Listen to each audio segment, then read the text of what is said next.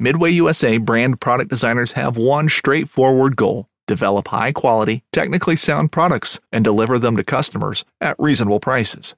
If you are immersed in the shooting sports industry and pay close attention to every single detail, you know our products are built right and stand up to everyday use. Who has shooting mats and range bag systems to hunting clothing and just about everything for the outdoors? Log on and shop 24 7 with super fast shipping. MidwayUSA.com.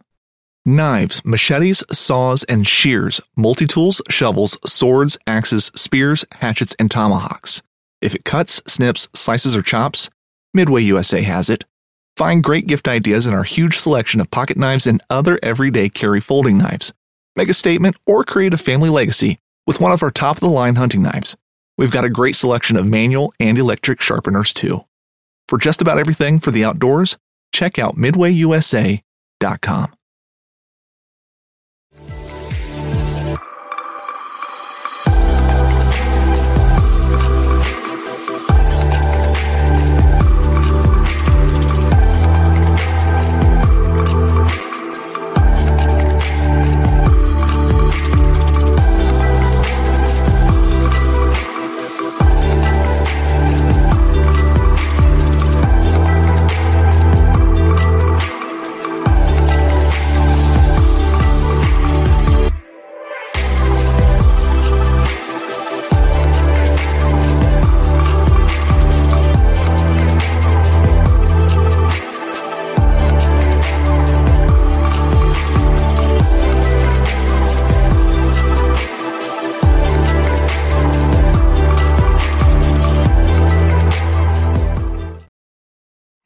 Welcome back to everyone to another episode of Feather and Fur. Your host Brad Hurlbus.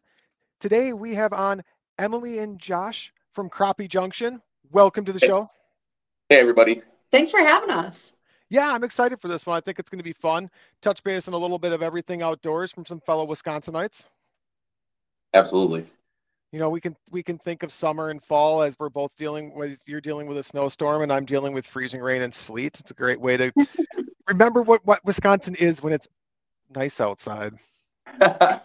well, fortunately, we're almost into maple season, so that that's our saving grace. We're just waiting for that, and we got a few more ice trips up our sleeve as well. That's what I was going to say is we still have decent ice and so I only wanted a little bit of snow for the snowmobile. This is more than I asked for, but we're going to make the end of the season work out. What are you supposed to get up there cuz the totals have changed so drastically in this episode, uh, we're recording it. So for everyone that I normally don't say when we're recording, it's we're in the middle of a snowstorm. This airs in two days. Like you can catch up. yeah, I think the last time when we checked was about you know 10 to 12 inches. So we'll see. It's supposed to be cold though, so that's the powder snow is usually pretty nice. Sure. Well, and ultimately, the people at home will know more details than we do at this point. yeah. Like you said, by this point, this will be airing. Did they get 12 inches? Did they get 27? We'll find yeah. out. On, we'll know on Saturday. Because that, that was the crazy thing with this storm. Like, we're two days ago, they're like, well, Madison might get 10 to 12 inches or one to two inches of slush and a quarter inch of ice. And we're yeah. kind of leaning towards that line right now, but not quite a quarter inch of ice. But then just north of me, well, 12 to 24, we don't know. yep. 24, that's a big range. Like that. That's a lot of range. make sure you're right, though. It, it does make sure you're right. I mean, you should throw enough darts at the dartboard. Eventually, you're going to hit a bullseye, right? Right. so I'm curious. And normally I start my shows off with asking how you got in the outdoors, but I, I'm going to skip that because I want to know about maple season. And I wasn't planning on the episode going this way. I was really planning on, but I have not actually had an opportunity to talk to people about like the full, because I know there is some serious passion there with tapping trees and boiling. Like I know the process overview, like because I have some friends that have done it, but I'd love to really hear more about that because I know that's a huge tradition in Wisconsin. Yeah, I mean, it ranges anywhere from, you know, mid February all the way to the end of March, sometimes even into April, depending on the weather. Um, you know, I didn't grow up doing it. I I kind of learned it over the last decade, and I've kind of fallen in love with it. You know, Wisconsin has some great traditions. Um, you know, I love sturgeon. I love the maple season. Uh, I'm a I'm a prairie boy by heart, so I grew up with lots of ducks and and lots of like uh, upland game and stuff. And then I moved over here, and it's you know, now we live in in the hardwoods. So it's been a it's been a transition, but it's it's super awesome. Um, we just we don't you know do any production. It's just for ourselves and friends and family. Um, more more or less just to have it have it on hand. No, yeah, Go ahead we're really excited because you know like josh was saying it is our first year doing it on our own so you know there's a lot that we were able to learn from others because it kind of takes a community to do this sometimes you know um, but it is really cool to be able to put all the pieces together and i guess go into our first season strong that's awesome and if you haven't had real maple syrup it's not like what you buy at the grocery store. Even the real maple syrup in a grocery store isn't the same as like buying it from someone that's actually tapping trees and boil it's different like there's bars and like there's supper clubs in the north woods of wisconsin that actually have real maple syrup and there's always an upcharge for it which is which is 100% understandable but if you don't pay it you're completely missing out yeah yeah and it really depends on on the maker too you know i have at my work i have some some of the older guys that still tap they tapped with their grandma they'd use a cast iron kettle you know and it has like kind of an irony taste. And then we have like um, I have friends that do the you know the straight stainless steel like evaporator thing like so it ranges a lot and the taste can range a lot and it's just something that I I really enjoy like not only just consuming but like cooking with and using it for other stuff like that. It's a it's a pretty amazing base for an old fashioned. I mean, if you yeah. don't, use, if you don't use maple syrup in your old fashioned, you're missing out. How Wisconsin can we get in this episode, right? Right. it is quite the process, though, to make it. You know, so I don't know if there's people out there who don't know, but I mean, it involves collecting a massive amount of sap from the trees. So you know, sometimes you drive around and you see people have like little bags hanging off and everything, and um, you know, what is the what is the ratio? It takes like 40 gallons of sap sometimes to make syrup. Um, and that varies year by year. Um, but to collect all that and evaporate it down, I mean, it sounds so easy to like boil water and make syrup, but um, it is really so much more than that. Yeah. I actually want to hear more. Like, I like my episode, like, I'm not like my episode is like outdoors, right? It's not just strictly hunting. It's it's it's archery, and we were going to talk about archery. Well, I'm sure we'll get into it, but like I'm really like am interested in like different things you can do in the outdoors, right? So I'm curious on that process. I'm, I'm like, will you dig into it a little bit? Like, like why? How do you know when the tree's ready? Is like, why is it?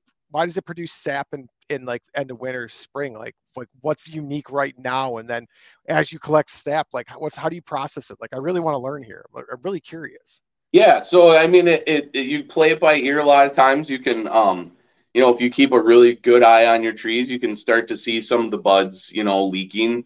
Um, but a lot of times it's just pay attention to the weather. And when it gets up to, you know, 35 degrees during the day and then freezes at night, that action really wakes up the roots and it starts drawing up the sap. And then when it starts to freeze, it'll push the sap back down. And, and that cycle is really what you want to hit. In some years, you know, you can have eight, 12 weeks of that. And some years you can have one week. And so it, it just is kind of one of those natural phenomenons um, that you know plant all plants do, and it just happens that uh, maple maple trees produce kind of some of the tastiest. But you can do hickory trees, you can do birch trees, mm-hmm, you birch, can yeah. you know pretty much any hardwood that you want. It just they just have different ratios of sap to to syrup, and uh, yeah. Well, and even, you know, maple trees from year to year will have some variation in that sugar content. Um, and so you never quite know what kind of year it's going to be until you're, you know, finishing off that syrup. Um, and actually, a crazy thing, well, I think it's crazy. We lived in town, I'm in a small town in Wisconsin, if you're familiar. We were in Clintonville. Um, but there were big enough maple trees between like us and our friends and a few other little places. But we tapped a bunch of the trees in town um, and we were able to make syrup even just from in town trees for us and our friends. And so that was a really unique experience for me. Interesting. I didn't know you could do that. I didn't. I didn't know. I didn't think there'd be enough trees to get that much sap. So, how much, on average, what do you think a, a tree produces for sap? You know, I know it depends probably... on the length of the season, but yeah, I mean, in 20 in 24 hours in a good push pull cycle, like how much sap are you getting out of a I don't know average maple tea tree? You know, you can you can get you know four to eight gallons. Really depends on how often you empty it, because a lot of times you know, life gets in the way and you have to go to work and then you come home and you try and get it get it done or you take some time off and you just do that for your job for a little bit. Um, and you just you know dump out the buckets or dump out the bags. A lot of people will have big storage containers. Myself uh, we're, we're planning just to boil it as we take it off the trees. So you know we're probably not going to put out a big amount of taps um, this year anyway. We're just going to see how the trees go and um, yeah i mean you can you can get quite a bit in a day well, and the other thing, you know, you're talking about the bags or the barrels and however people are collecting it. But I mean, if you're ever driving around Wisconsin, sometimes you'll even see people with like tubing running all through the trees. And you're like, what is going on there? Um, and a lot of people will leave that up all year. Some people take it down and put it back up and everything, but they are connecting all those different taps through a tube system. And so instead of collecting those bags and everything, it kind of shoots it all the way down to wherever their sugar shack is. Um, and that's a really unique thing, I guess.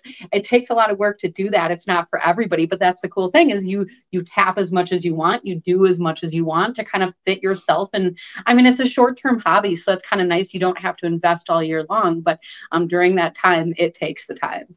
And it really, you know, you you really have the opportunity to get as fancy or as low key as you want. You know, a lot of times just a uh, wood stove and uh, like an outdoor wood stove, you know, like a camping stove and some steamer pans. You can do it just in there. Or, you know, like we went and bought a, an evaporator from a guy and he, he, a lot of these things are handmade. Um, and that has like a two by four pan on it. And, and so like we'll fill up the pan and when you get to be about an inch of water, you know, um, that's kind of where you want to keep it. And that's where you'll pull it off and you'll get to a certain point. You'll see a different certain color um, there's something ki- called a hydrometer, and that measures the sugar in the liquid. And so once you get once you get all you know 100% sugar, you want to take it off, and then you're going to want to finish it either on gas or you know something outside. Like I like using a turkey fryer just because you know you don't want to do any of this inside of your house. It'll make it produce the steam that comes off has different types of sugars, and it'll make your whole house sticky. I, I, I hate to be the person that figured that out, right? Like you're walking around like, ugh, right? like, like, ugh. yeah. But that's kind of why we're talking about, you know, it takes kind of a team of people because I mean, you can do this by yourself. I mean, I'm sure there's somebody out there who is, but you know, it takes in some cases these big evaporator pans or or turkey roasters. I mean, if you're going to do it solely that way, it takes a lot of time, but you know, these different steps in the process, you know, start to complete. Um, it is gosh it and and because everything is so messy and so sticky like you do almost want to do a lot at once you know make it worth it well, well, tree sap's just sticky to begin with, and I'm sure like at least you're adding what you're probably making it slightly less sticky, I would assume, by adding the water and boiling it down. But I don't know. That's an assumption because I feel like tree sap is way worse than maple syrup when it comes to stickiness. right. Yeah, I mean it, it it just it's amazing where you know you turn this clear liquid and you sometimes you know you'll get what what we call ratios, right? So you'll get some trees that are pumping out sap water that's like 28 to 1. So that means 28 gallons of sap to one gallon of syrup. While average for a sugar maple is about 40 to 1. So like when you get those high those high sugar content trees, it changes from year to year. You know, some some trees are just in a good spot or they just do really well, but um, you can taste the sugar just in the sap.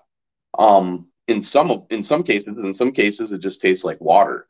And so, you know, it's fun to watch it boil down and it gets into this like kind of really light yellow color and then it starts to caramelize and then and then you start checking it. once you get to that point that is almost syrup, but it still has, you know, maybe 20% or 25% water left, then you want to take it off and finish it on gas because you can control that a lot better and you're simmering it and you just want to bring it down to like I, I think it's like 16% or 14% and that's where you get the syrup where it, pours like syrup. It looks has that color. Um, i know recently vermont changed a lot of the grading system on how it's done. So like just like having a really light colored syrup or a really dark one a lot of times doesn't matter. It just comes down to preference um, or how you cook it or like how much different uh, um, minerals and stuff are in the water. It, it's just a really cool process, and and uh, it's fun because a lot of Wisconsinites do it as a family, and so like it's a big family outing. You know, uncles and grandpas and aunts and kids like they all take their turns, and you sit around the fire and you boil sap and people rotate you know you keep the fire going 24 hours or you stoke it up and go to bed and wake up in the morning and do that for a couple weeks it's just it's just a fun time and wisconsin is rich with traditions that's one thing i focus on in my show um, traditions because traditions are more about the experience rather than a kill or something along those lines or limits i mean you're really looking at the experience there and that's just another way to keep people involved in the outdoors. Boat Trader is America's largest boating marketplace with over 100,000 boats to choose from. We offer simple, comprehensive solutions for those looking to sell, find, and finance new or used boats. Visit BoatTrader.com to get started. This upcoming concert season will be all about the boots, and Tecovas is your stop for the best in Western style. Tecovas has seasonal and limited edition offerings this spring and summer, including men's and women's boots, apparel, hats, bags, and more. All Tecovas boots are made by hand in a time honored tradition with timeless styles that are always on trend. And Tecovas has first wear comfort with little to no break in period. It's hard to find this level of comfort paired with this level of style. Stop by your local Tecova store, have a complimentary drink or two, that's WCB style, and shop new styles. The smell of fresh leather and friendly staff are at your service. Many stores even have leather custom branding to make your boots truly personalized. And with regular live music and events, there's no in store experience like it. If you can't make it into a store, just visit tecovas.com. That's T E C O V A S.com. They offer free shipping on all boots, as well as free returns and exchanges, and ship right to your door. Go to tecovas.com and find your new favorite pair of boots today. Yeah, and you know, not that time of year too, you can you can run into a lot of really cool stuff in the woods. You know, you can start seeing seeing some of the critter signs uh, changing into the spring pattern. You can start seeing some of the spring ephemerals or that that those first plants in spring um, all that stuff you start to recognize year after year. Um, and and you're like, oh, well, I see I'm walking through my yard and I see this popping up. I should probably get my tap stuff ready, uh, you know, or something like that. So it's it's just really cool to be in touch with the, the outdoors from a you know a really different perspective than just hunting and fishing. Well, and this year is actually kind of um, well, I think unique. I guess every year is unique in its own way. But, you know, some of the maple tappers have already started talking about doing that. You know, there's places where people put taps in. And I mean, sometimes when that weather fluctuates, they might have a little bit more of a season to come because, you know, it is so early. But I mean, it is kind of a cool thing the weather this year too because now we got all this snow. So maybe that kind of slowed things down for the maple season. But when you're collecting all this sap and everything one of the one of the things you have to remember to do everyone's so ready to give up on winter but if you can save some of that snow like get a bucket of it and put it in the side of your garage where it like doesn't get it's in the shadow, you know, it doesn't melt as much. And because you're going to want that snow to pack around. If you have extra um, of the maple yeah the sap. the sap yeah if you're going to store it before like if your pan is full what you're boiling on already um so that snow can be really helpful but like you were talking about family get get kids to do that they love to pile up snow you know but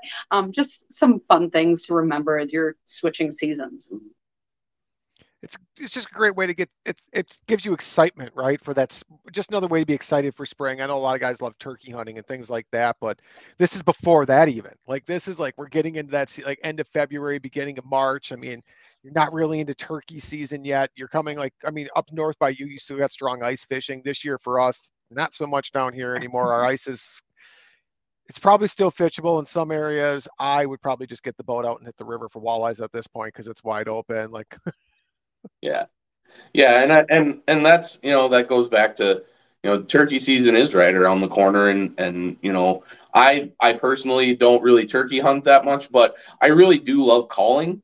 And we do have, you know, we just purchased a new house in August, and so I'm still, both of us are still learning a lot about, you know, how the how the annual cycle of things around the the yard goes, and um, it might just be fun just to go out there and sit with a slate and some camo and see. You know, we've seen them roosting in the fall.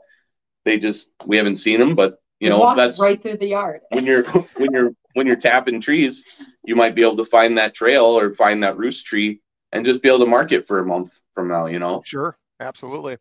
Another fun thing walking around is like got to keep your eyes out for sheds. I mean, you're you're Yeah. right in that time of the year too. I mean, to shed hunt, it's just a great way to like bring more things into the outdoors.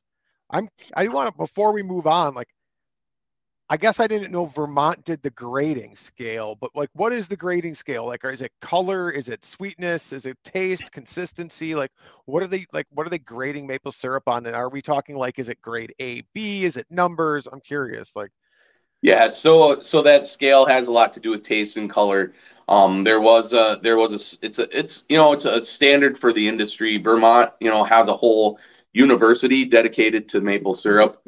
Um, and and so they do a whole lot and and you know it sounds silly, but they do a whole lot of tree research and climate change research and a lot of stuff that impacts that industry because it is, it is a lucrative industry for big producers right? So we heard a lot of us heard about Canada having a maple syrup shortage, and it's like, well, it's it's kind of funny when you say it out loud, but then all of a sudden you're like, wait, well that sucks. Like that goes in. Not only is it just for pancakes, but it goes, you know, there's sugar, you know, that there's all kinds of candy and all kinds of stuff that that a lot of those people miss out on. You know, it's kind of like not having snow here for our Right. snowmobile for our for our bars and stuff up north you know when they don't have snow it sounds funny but bars don't get any business so if you're if you're having a shortage of maple syrup there you know people get angry and so that grading system it's i don't know i don't know personally because i really i don't really take i don't don't take it that serious you know? Um, I, I just try and get it as close to the percents you know? There's a lot of information online but um, if you look up vermont maple syrup grading like they have a whole web page dev- devoted to just like explaining how they do it and there's like double a and there's ab and ac or cb or you know they they really kind of uh they brought it from just like a very simple scale to something that like you know includes the taste and the color and the texture.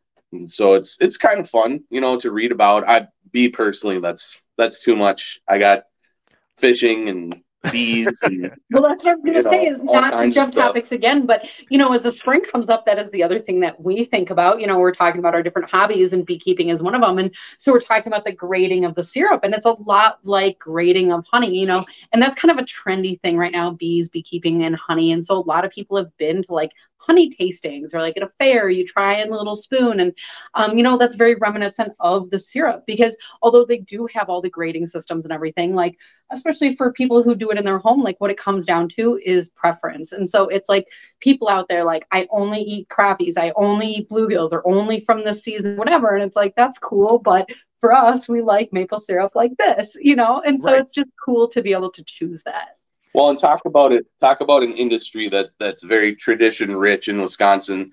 Um, our state insect is the honeybee. You know, the whole central part of the state is like the mecca of beekeeping. We have a we have a world. There's a, a world conference in Wausau every couple years, if not every year, that where people from all over the world come and talk about honeybees, new techniques. And we've been, you know, we've been doing it for a, quite a while now, you know, before the kind just before the fad started. Um, and there's a whole bunch to talk about. Like we could do four shows on this beekeeping, but you know, it's it, again, it's one of those things that we do. It's it's a passive hobby. It's really difficult. First off, I, I don't want to I don't want to make it seem like you can just go like set up up because bees you know there's some of those some depending on the way that you structure your hives and stuff you know some of those boxes can weigh 100 120 pounds.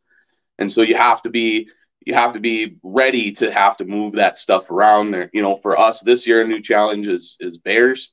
Um, we know we have bears in the area so we have to we have to pick a spot level it out put some um, electric fence around it. Nor, you know normally they're not too much of a nuisance if you have an electric fence up um, but Well, if you don't my uncle, can- my uncle did bees for many, many years. He, Yeah. what did he? I don't remember what he taught at the university, but I know he taught at the university, and his father was in agriculture. He was an agriculture teacher as well, and um, I know he even down not far from Madison, he has had bear issues with his bees. Yes. Yeah. So one of our one of our favorite people is um, Kent from Waupaca. They have the Dancing Bear Apiary. Um, they have a awesome shop down downtown Main Street. Main Street yeah. Um, and they just redid it. He has all kinds of different honey, and that guy, like him, and some of the other people from that Waupaca chapter of uh, beekeepers, they actually go down to South America and teach people how to keep bees down there. Nicaragua. Nicaragua. Yeah, yep. And so like he's a wealth of knowledge, and it's fun to go and hang out at his shop and um, taste the honey. T- like yeah, we are talking about. Yeah. but yeah, it's another it's another passive hobby where we can, you know, we can have it here, we can check on it, we do the work, but then it, for the most part, it it does a, for a lot of the season it does itself. But in the spring and the fall, when traditionally you have a lot of transition, you know, we like to fill our time with stuff so ice build up or ice out doesn't seem so long. We like to have those transition activities. Sure, and that makes sense. You got well, you got your ice out period where you can't get out there in open water yet. Ice isn't safe; it's all honeycombed and whatnot.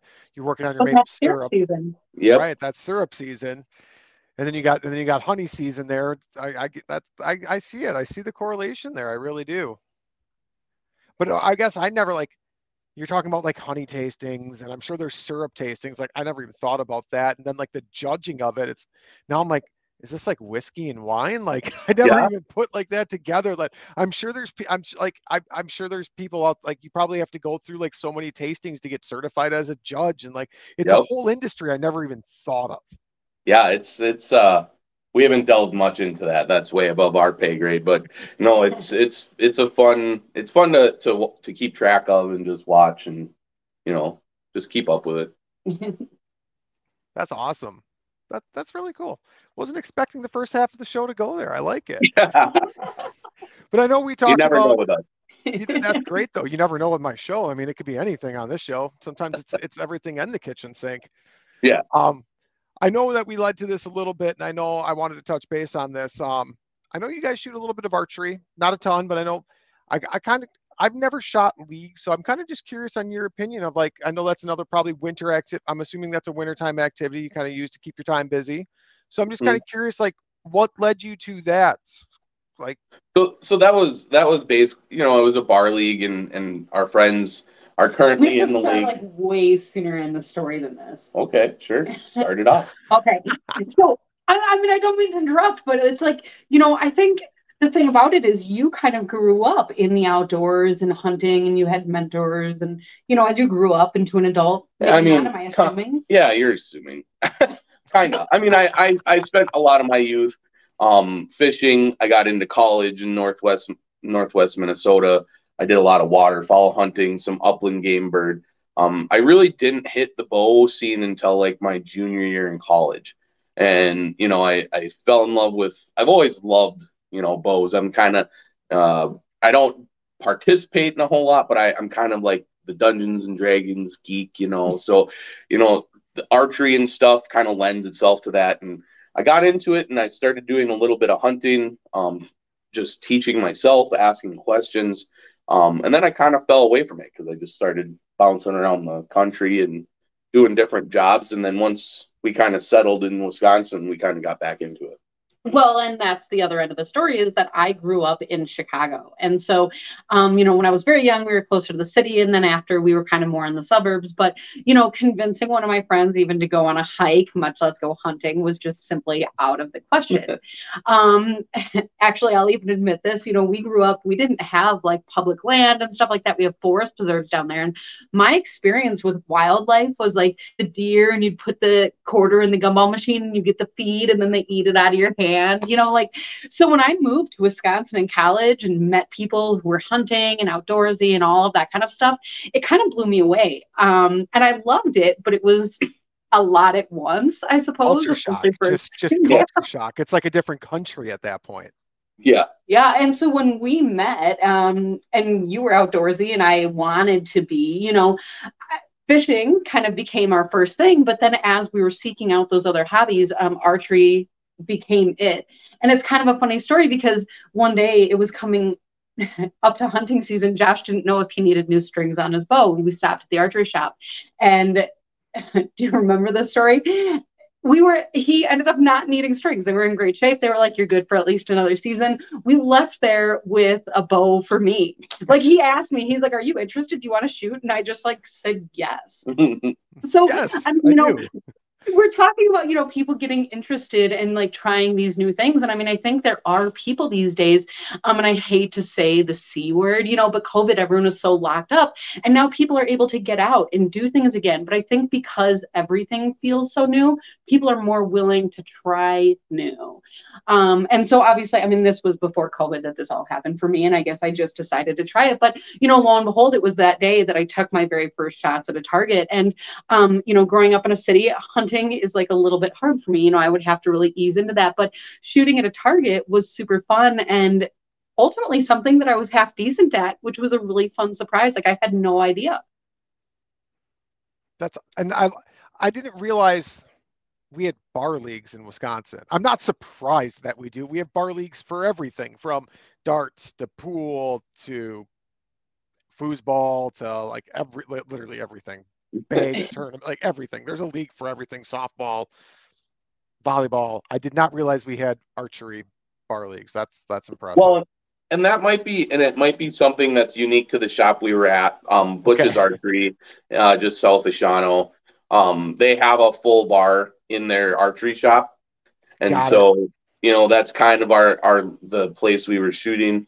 Um, we And started. people are super respectful because you think of Yeah. like bows and arrows and drunk people and like how does that all go? You know, what I mean, but people people are very respectful and I I yeah, never you don't really have a whole lot of time to, to So slam drinks when you're shooting because you have you have three three or four rounds and you have to shoot you know 20 arrows a piece and there's 16 teams or 16 shooters and so like it can take you know you show up and have a something start at seven and it might be you know 9 30 10 o'clock before you're done Sure, and and you're cont- and you're and you're pretty and you're you're up there shooting quite a bit at that point. I mean, Yeah. it's I mean, I'm sure there's some downtime as people cycle through, but it's not like you go up there, you shoot around, and then you wait around for two hours to see the results.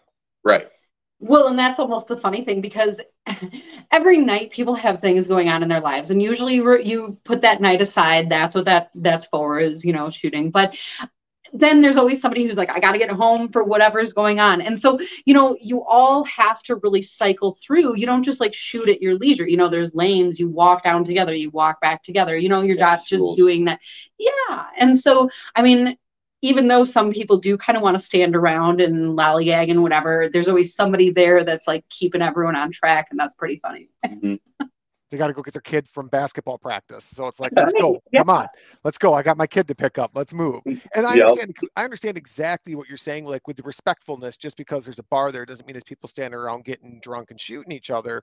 I mean, you go to most sportsmen's clubs in Wisconsin for for clay league, um, sporting clay, trap, five stand. Almost every place has a bar. Almost Yep. every single sportsman's club has a bar, and everyone there is very respectful for that. Most people don't like. I've I've shot more rounds of clays than I can count, and we never drank beforehand. I mean, we'd go shoot a round of sporting clays or two back when I used to shoot league for sporting clays. Afterwards, we'd have a couple beers, sure, but we never do it before we'd go shoot. I probably should have. Like, I probably would have had better scores. It's like darts, you need just enough aiming fluid, Yeah. but we were always respectful of the firearms, and we never did. Yeah. And so, you know, with the archery, you know, we didn't she says we walked in and grabbed a got a brand new bow for her, and that and that's true, but you don't have to go in and spend fifteen hundred dollars on a brand new bow for somebody that's new. You know, we went in, we bought a diamond youth bow. Um, it was bright green. We still have it. It's a I- I- great yeah, bow fishing bow because you can turn it way down. Um, and and she, you know, she shot with it, and what took a little bit of time was her being able to recognize like your feet per second increases your accuracy. So even though it's an easy bow to draw back and and it's a very forgiving bow, you're lobbing arrows down 20 yards instead of shooting arrows down 20 yards. And so we did end up going and getting her a, a Vixen. Um, I shoot like the the Hoyt Defiant, the Carbon Defiant.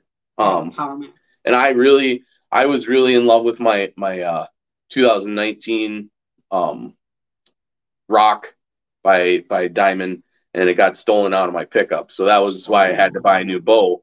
Um, but it was it was good. Like I, I, it was locked. Yeah. It like broke in to take it. But I mean, you know, it, it is it is what it is. It wasn't worth a whole lot. It was just something that I was comfortable shooting. But I switched over to the Defiant.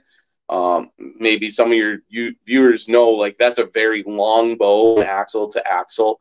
Um, we we current we just got some we actually just got some cases from Lakewood that are 43 inches and this like maxes that out. I think it's like 39 and a half or something axle to axle. And so it's like sure. a pretty, pretty long bow. But for me, like, especially having a short draw length, you know, I, I'm shooting 26 inches, having that really long axle to axle, um, gives me a, a lot of, of forgiveness when I'm hunting. You know, I, I, I have, I can, I can be off just a little bit. You know, I practice a lot in the yard with the season coming up. Um, you know, we normally we do some leagues during the winter, so it's not like I'm totally cold, but uh, yeah, I, I just getting out and using it. And if you want want to get into archery, like that, I think that diamond that diamond youth bow was like 150 or 200 bucks with a sight and a and a whisker biscuit on it. You don't need anything more than that. I mean, my first like I still have my first bow, which is a super old Bear Legion 2, like mm-hmm. really old. I still have it. And then from there I went to uh I don't remember what it was. It was another bear, but it was a ready to hunt. I got it on sale, I think, at Gander for 325 bucks. Nice. And it had a TruGlo sight, whisker biscuit. Um, took it to a local bow shop and had them go through it, and we got the peep sight set up and everything right. So it I mean, and I was, I shot it great. The only reason I got rid of it is because I became super focused on upland bird hunting, and I completely threw archery to the side. Yeah, yeah. Fishing like a local isn't just about catching fish. It's about connecting with the environment and the people who call it home. It's about hearing the stories and traditions that have been passed down for generations and sharing unforgettable moments with the people you meet along the way. Fishing like a local is having an experience that stays with you forever. And with FishingBooker, you can experience it too, no matter where you are. Discover your next adventure on FishingBooker.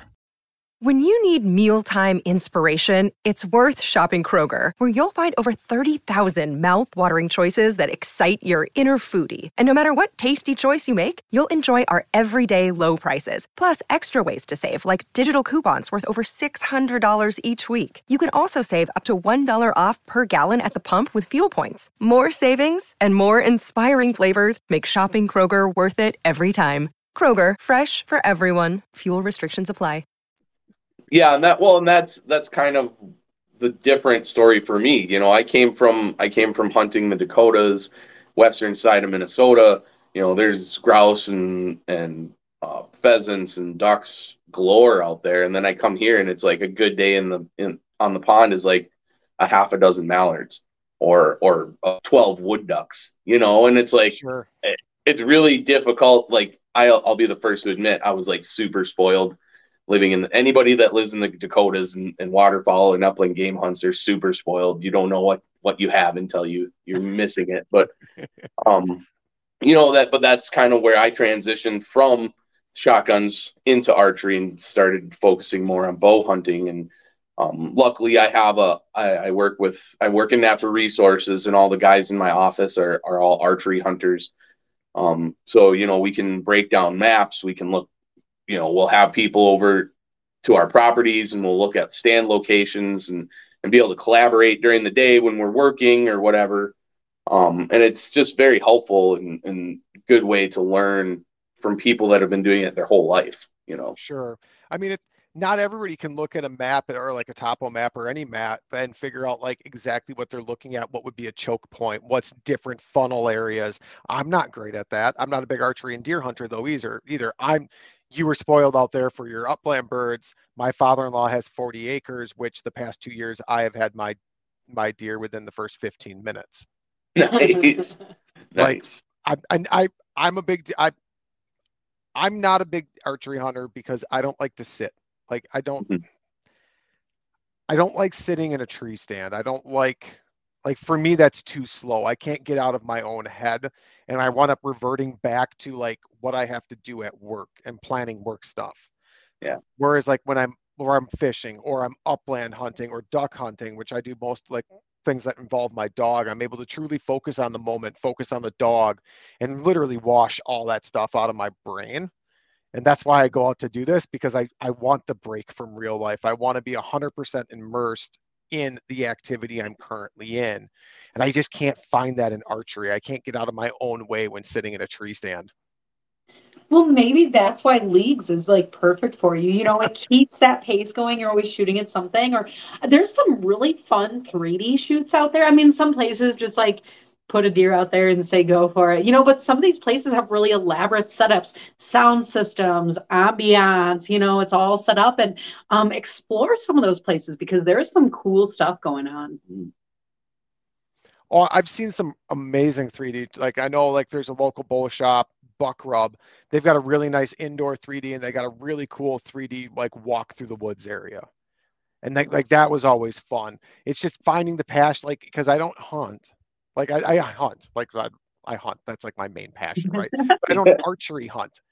And for me, it's like, do I want to drive 40 minutes to go shoot? Or would I rather drive 10 minutes to the local park and work my dog? And I'd much rather go work my dog. Is Yeah. like, that- like I feel like fall is way too short also. So I have to select what I want to do. Do I want to do I want to chase deer in the fall or do I want to spend like the beginning of September and all of October and up until deer season, basically in November, chasing my dog around the woods looking for grouse and woodcock, which is what I do. And then I gun deer as quick as possibly I can to fill my freezer. And then my dog goes away because it's gun season, it's too dangerous. And then I focus on that last two weeks of ducks. Like it's all mapped out like every year. And it's like, I don't, short of my dog getting hurt, I just don't pick up my bow. You know what I'm thrilled to hear about all of those hunting options? Seriously, I love hunting because it keeps people off the lake in fall, and that is the best fishing that there is. Yeah, I'm not Yeah. chasing the fall bite. Like I'm a big bass fisherman. Everybody's like, you got to get in the fall bite. Like I'm catching bass. He's like, I've got the muskie. I just caught 240 plus. I'm like, y'all man, I'm shooting grouse in the woods. Like you, you have at that. I'm good. And I am so glad that you were out there doing that. I mean, I love fishing. Like I love fishing the summer. I love chasing smallies. Like I'm a huge fan of chasing smallies on the Wisconsin River. Like that's really where I've done. I did quite a bit of tournament fishing last year, and I really enjoyed chasing smallies on the river. So I really see myself slowing down on the tournaments this year. Maybe fishing only one or two rather than fishing a full weeknight series every single week all summer, and really just going back to the river and just like slowing down and just catching them river smallies because they're just so mean. I love them. Yeah. Yeah, and you know, I mix up my archery. I do that after work. So I uh, during the week is is my bow time, but Saturday and Sunday is reserved for for fishing. So And I think that also has a big thing to do with why I don't shoot anymore. I used to be able to shoot in my yard. I now Yeah. live in a subdivision just outside of a, the second biggest city in Wisconsin. And my basement's 13 yards. Not even, it's 11 yards. Like I used to shoot, I'm like, this is boring. Like 11 yards, this is just like, it's not even worth it. Like it's not, I, mean, I keep the muscle memory, sure. But like I'm not actually pushing myself to be better in any sort of way. And the closest place, like the closest sportsman's club for me is over 30 minutes away. So for me to to have an hour worth of driving to go shoot 40 or 50 arrows, it just I can't like it's too much. Like I can't like I can't justify the time spent for it anymore is really what it is just because of my location. Well, and I was gonna kind of like make fun of you a little bit, like what your neighbors don't like you like shooting across the backyards and stuff, you know. But I mean, it, it brings you to a bigger thought is that even before I met Josh, he was doing a little bit of bow bow hunting or yeah, bow fishing, I guess. Um, where you, in the town you were in Shawano, not to throw Shawano under the bus, you know. But he he was stopped a few times, like you can't you can't bow hunt in the city, and it's like no, I get it, but I'm like shooting at the lake, you know like in a, in a place where nobody else is you know you take the precautions and all of that and um some That's people funny. it's really hard to find a place to get out and do some of these outdoor sports Not to throw Shawano under the bus, but they're already under the bus now at this point. Like, were these local homeowners saying you can't hunt in there? Or was like this no, I actual got- like like the police No, I and was said, I was dis I was discharging my my bow fishing bow within 30 feet of the center line, and you know it's a it's a weapon, so you, can't right. do that. That's part of the that's part of the laws. But the reason I never got a ticket was that nobody could ever explain to me whether my bow fishing rig was a bow or a harpoon. And harpoons aren't covered in natural resource law. Um, the arrow itself, the shaft, is doesn't have fletchings. It's connected to the bow itself, so it's all one unit. Um, and you know, northern, north central city cops, they you know they probably went to school there, high school there, and then they graduated and became a cop, and they just don't want to deal with it. So they're just like, hey, we keep getting calls of somebody shooting off a bridge. You can't do that. And I go, well, I can, and I'm going to. But then I just finally came up and gave gave up just because it wasn't even that good, and there's a lot of rocks, so I ended up busting a bunch of arrows. Sure. and but it just kind of surprised me because if you would go out on the Madison chain on a warm Saturday night, like like I'll go out there in spring and troll. Like I've got a duck boat, but I, I mean I, I have I'll set it up for trolling, like for walleye out there, and I'll be out there in the spring trolling and like when the carp are like getting ready to spawn and whatnot, it's all you see is bow fishing boats on that lake at night. Yeah. It's, you're either like you either have lighted planing board planer boards, you're either trolling for walleyes, and it's a big loop that everybody basically does. Like Yeah. you're on the Madison chain, you know what I'm talking about. There's one, but all around you is nothing but spaceships yep. with bow fishing boats. So I was surprised to hear you were getting harassed up there because like they don't like like not like they, they shoot the crap out of these lakes. Well, and I I do have a slight advantage, you know, being in natural resources. I have a little bit. I have some access to information that most normal people don't, so I can I I can look up reg, rules and regulations a little bit more efficiently than than some people. But you know, it, it you just have to pick your battles, and that was one that For I just sure. kind of gave up on. I get it. I get it completely. Like, is it like there's so many different ways you can argue that? Is it even worth the argument? Right. I get Yeah, that. it was. If it was good, if it was good bow fishing, I would have I would have probably put up more of a stink, but it wasn't. So I've always had fun doing that from my kayak. Like that's always been fun. Like Yeah. I like you get out there on you get out there with the right watercolor on a nice on a on a day where you have enough wind where it pushes the kayak, but not enough wind to ruin your sight. You're like like like the water clarity. It's great because like, you can just set up on a drift and you can like, you can just float right over them. They don't even care. yeah, There's no sound. There's nothing. There's no trolling motor. The wind just blows you, and my kayak's stable enough. I can stand to shoot the whole time, and it's like it's, it's a good time. yeah, that's fun. We keep talking that we got to get kayaks. So I'm sitting here just like listening jealously, basically. but I'm also laughing because I think even anglers so often focus on like the deep water or, you know, where are fish or this or that drop offs. And I think they fail to realize how many fish are, are up shallow, you know, how many carp are in your local waterways. Um, just some of these different creatures that are up there that you only see bow fishing. You know, it's kind of like two different, well, it is two different sports, but you know, on the same water. And it's crazy that it is so different. It's amazing what you'll see bow fishing on lakes. It is Mhm. absolutely amazing. I remember going out on a on a, a well-known musky lake in Wisconsin. I'm not going to say any more specific than that. And we were talking to the guy out there, and and this was before lithium was even popular. And he's out there with a really nice like.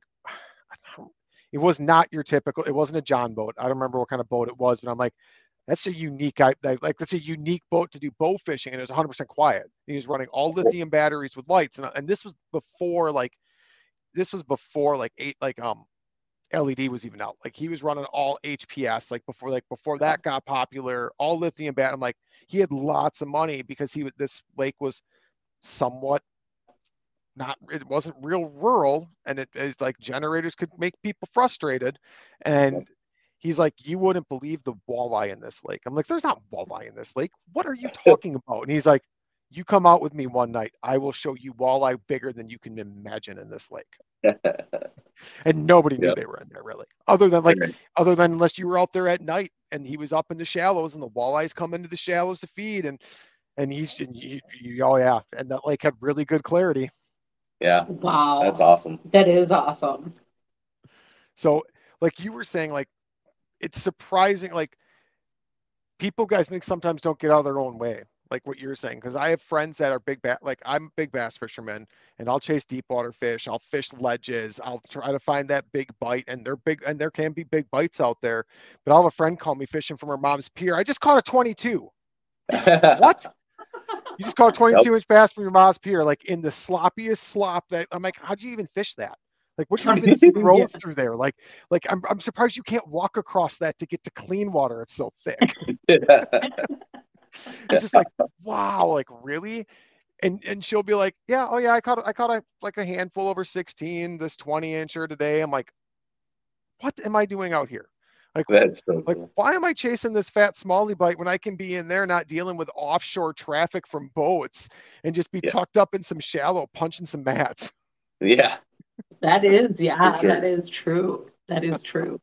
With threats to our nation waiting around every corner, adaptability is more important than ever. When conditions change without notice, quick strategic thinking is crucial. And with obstacles consistently impending, determination is essential in overcoming them. It's this willingness, decisiveness, and resilience that sets Marines apart. With our fighting spirit, we don't just fight battles, we win them. Marines are the constant our nation counts on to fight the unknown. And through adaptable problem solving, we do just that. Learn more at marines.com.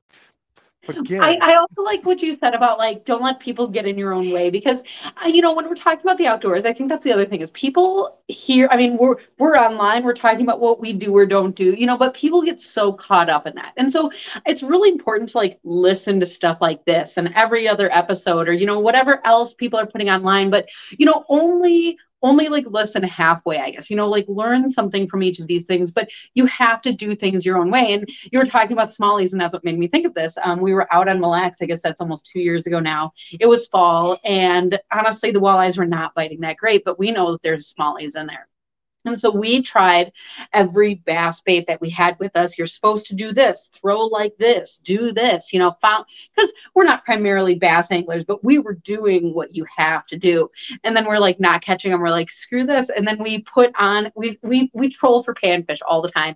So we just started like trolling different swim baits and stuff. Mm-hmm. And I kid you not, we caught so many smallies. And part of that is just like the confidence in that technique, you know. And so Sure. whether it's hunting, whether it's bow league, whether it's fishing, whether it's bow fishing, you know, whatever it is, like that's one of the things is like find your niche and find your groove. And that's kind of what this is all about. Mm-hmm. it's amazing what a confidence lure can do. Like it, uh, it really is. And then you just said that, like that was your confidence, like trolling, and you were able to pinpoint them fish. But it's like it's amazing what a confidence lure will go to. It's funny because I always like I'll bring six rods with for a bass tournament and everything else, and I'll bring even more when I'm out pre-fishing, trying to figure out what the bite is and the pattern is. And if I lose the pattern, there's two baits I'm going back to, and I know right where I'm going to throw them. It doesn't matter what I found pre-fishing anymore, because if I can't find the fish, like I know this is going to catch fish. So it's like like what you said, like why don't I just start there? like, Yeah. Yeah. Yeah. like if this is my go-to and I know it works everywhere, why am I doing anything but that? Like I really feel like I could bring like six bags of plastics and two rods and really just like fish as good as I fish like with everything else I bring. Yeah, but if you've never tried anything new, like think of all the things you would miss out on learning. Because that's is the other true. thing is like if we went out and we could like find deer every time, we could catch a fish every time, fish fry, and you know, like I hate to say it, you know, nobody maybe wants to say it, but sometimes those days where the bite is really hard and it's a really humbling day, you know, you try your confidence baits and even that doesn't work. You know, that's what makes those days so great when you can just slam on fish or, you know, find a trail or whatever sport that it is. I mean, because if every day was perfect, then it would be boring. For sure. I agree 100%. And sometimes those really hard days are really like like really are what pay off at the end because I remember um had to have been late summer last year.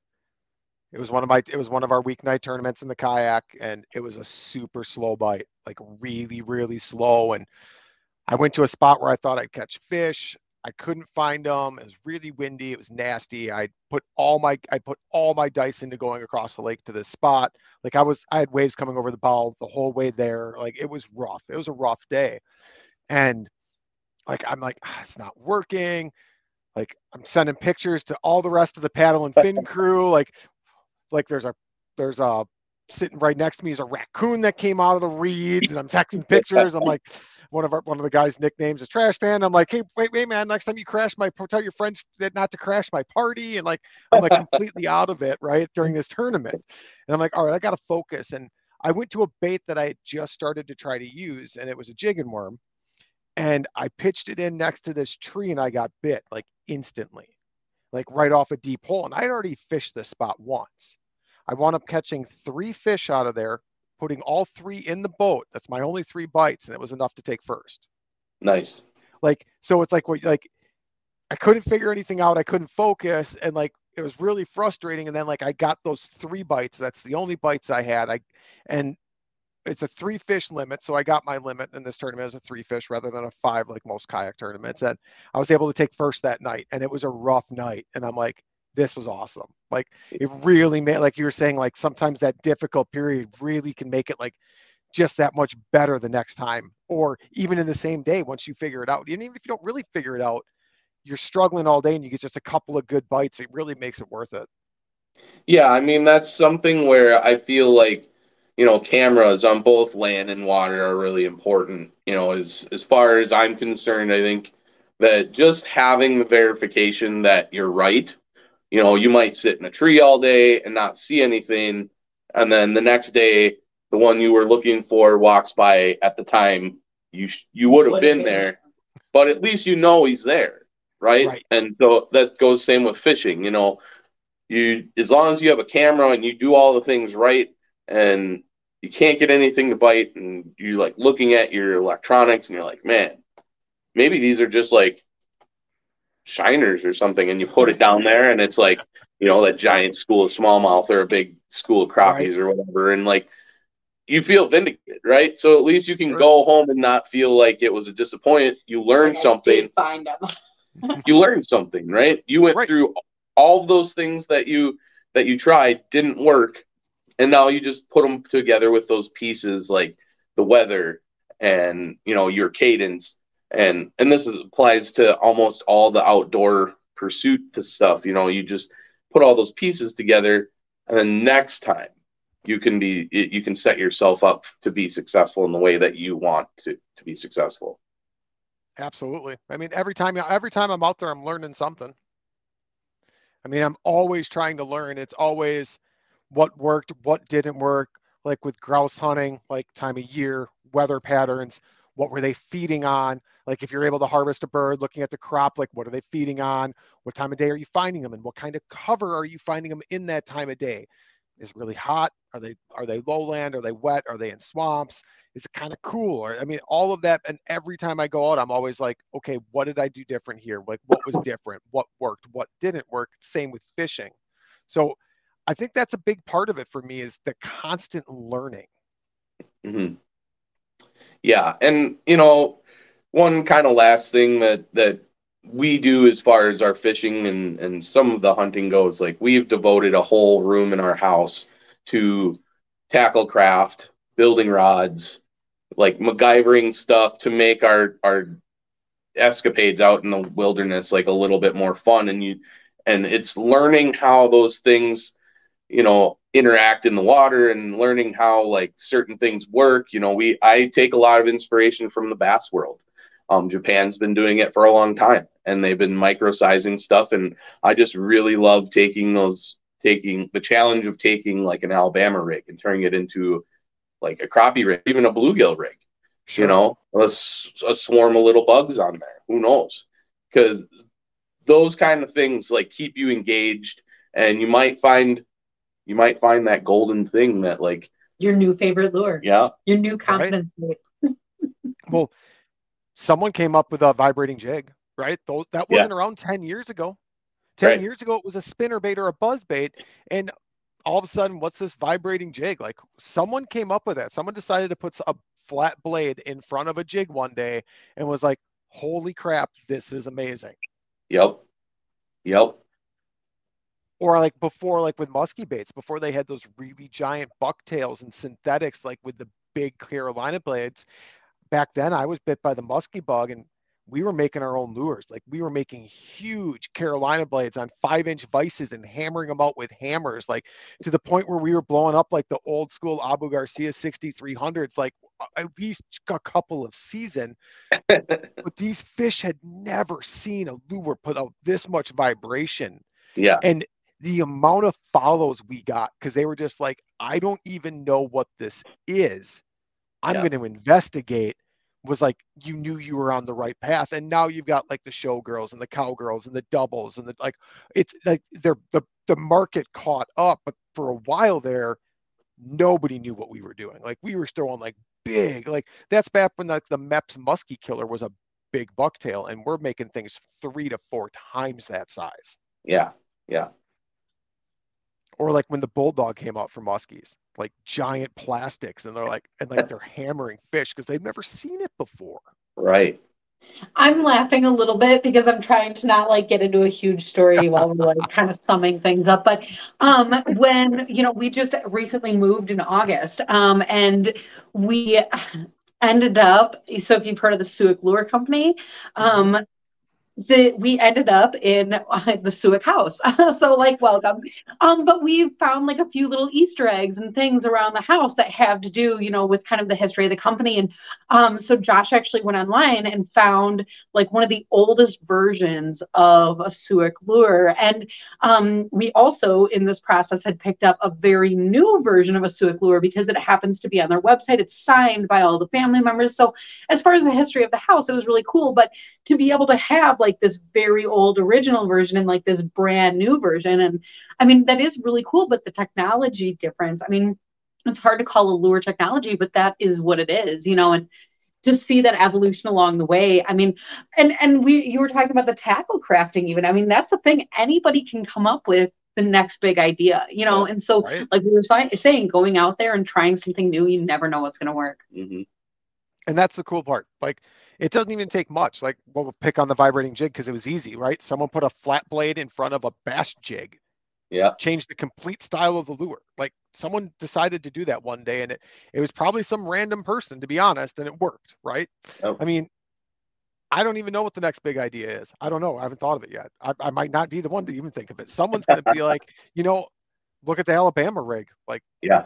Like someone thought of throwing a whole bunch of shiny flashy stuff with a whole bunch of hooks and baits on it like let's make it look like a swarm of a swarm of shad like hmm or what is that that deep jigging technique they came out for ocean now for ocean fishing they've got some like they've got a whole different style slow jigging. Yep. Like that's like its own unique thing too like someone came out like with that and the presentation and the baits for that or giant swim baits now like it's all like there's all these new things coming out which it's cool it's it's like you said anybody can get into that too and just try those unique things and see what works Yeah, and you know, people shouldn't be scared to cross over into different, you know, different categories. I take a I take a lot of a lot of stuff from, you know, my hunting background and bring it into fishing and vice versa. You know, we we were talking about reading maps.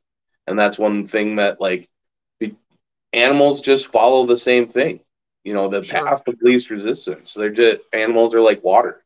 And sometimes, you know, you get a weird one that like runs straight up a hill or you know whatever but like but like you take all that knowledge and you can like put it together and, and just really mash up all of your experience from all facets of the of the multiple industries and really make yourself successful That is the good part. That that's the fun part about it. I mean, it's just all that was learning, just taking knowledge from everywhere you can, and like you said, put it, make take it with a grain of salt, but like take that knowledge and find a way to make it work for you.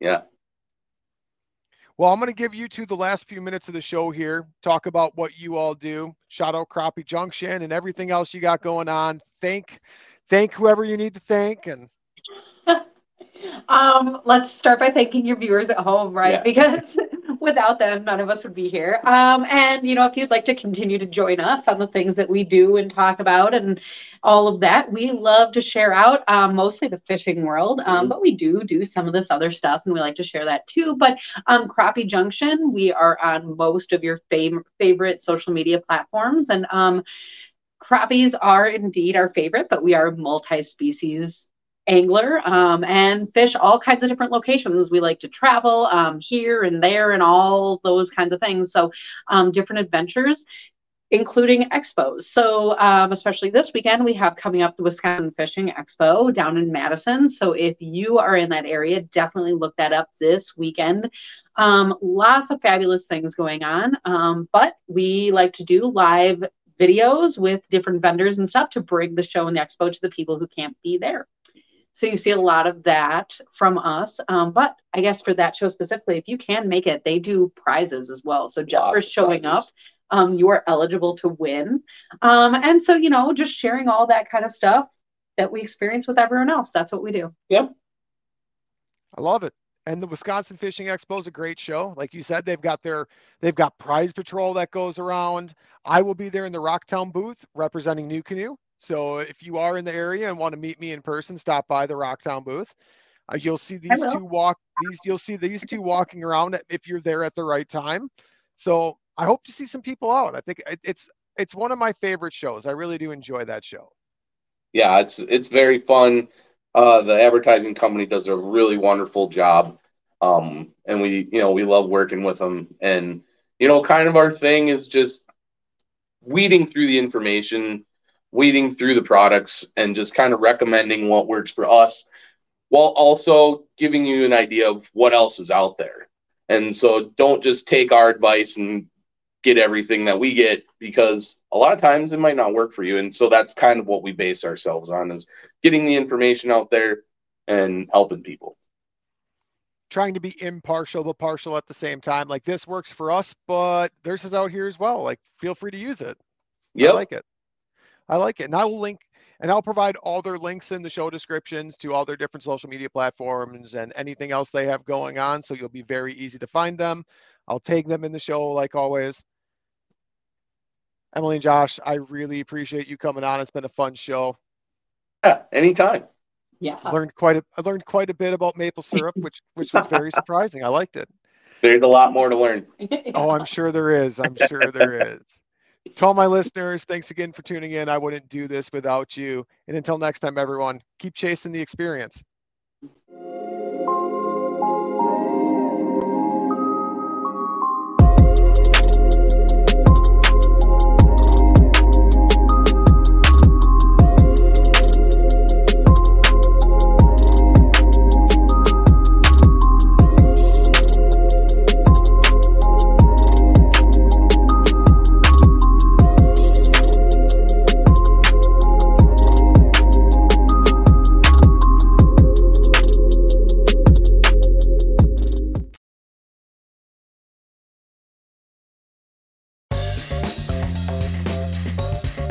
Join Captain Justin Leake and Meredith McCord for the best fishing action along Panama City Beach. Tune in to Chasing the Sun every Sunday at 9:30 a.m. Eastern on Waypoint TV. Don't miss Mondays with Into the Blue, brought to you by Academy Sports and Outdoors. Every Monday night from 7 to 10 p.m. Eastern on Waypoint TV, the destination for outdoor entertainment.